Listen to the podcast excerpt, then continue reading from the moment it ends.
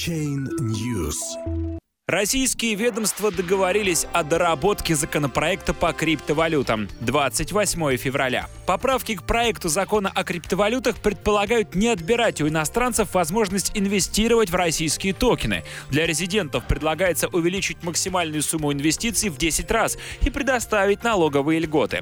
Рабочая группа на совещании в Минэкономразвития одобрила поправки к законопроекту о цифровых финансовых активах, сообщают ведомости. В списке одобренных инициатив инициатив, налоговые льготы на прибыль от операций с цифровыми активами, увеличение лимита для неквалифицированных инвесторов с 50 тысяч до 500 и упразднение ограничений для иностранцев на инвестиции в монеты, выпущенные на территории Российской Федерации. В состав рабочей группы по направлению нормативное регулирование цифровой экономики вошли не только представители государственных структур. Помимо Минкомсвязи, Минюста, Банка России и ФАС в обсуждении участвовали представители Газпромбанка, Сбербанка, фонда Сколково, МТС, Киви и других компаний.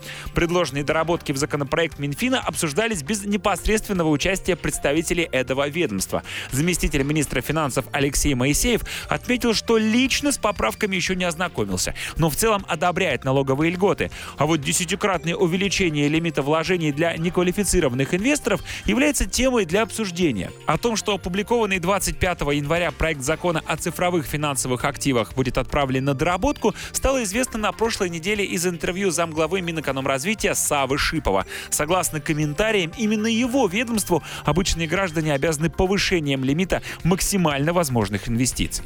Правительственная позиция в отношении криптовалют остается очень осторожной. В недавнем интервью представитель аппарата правительства Максим Акимов заявил, что разрешение оборота криптовалют на территории страны вызовет тяжелые последствия для экономики.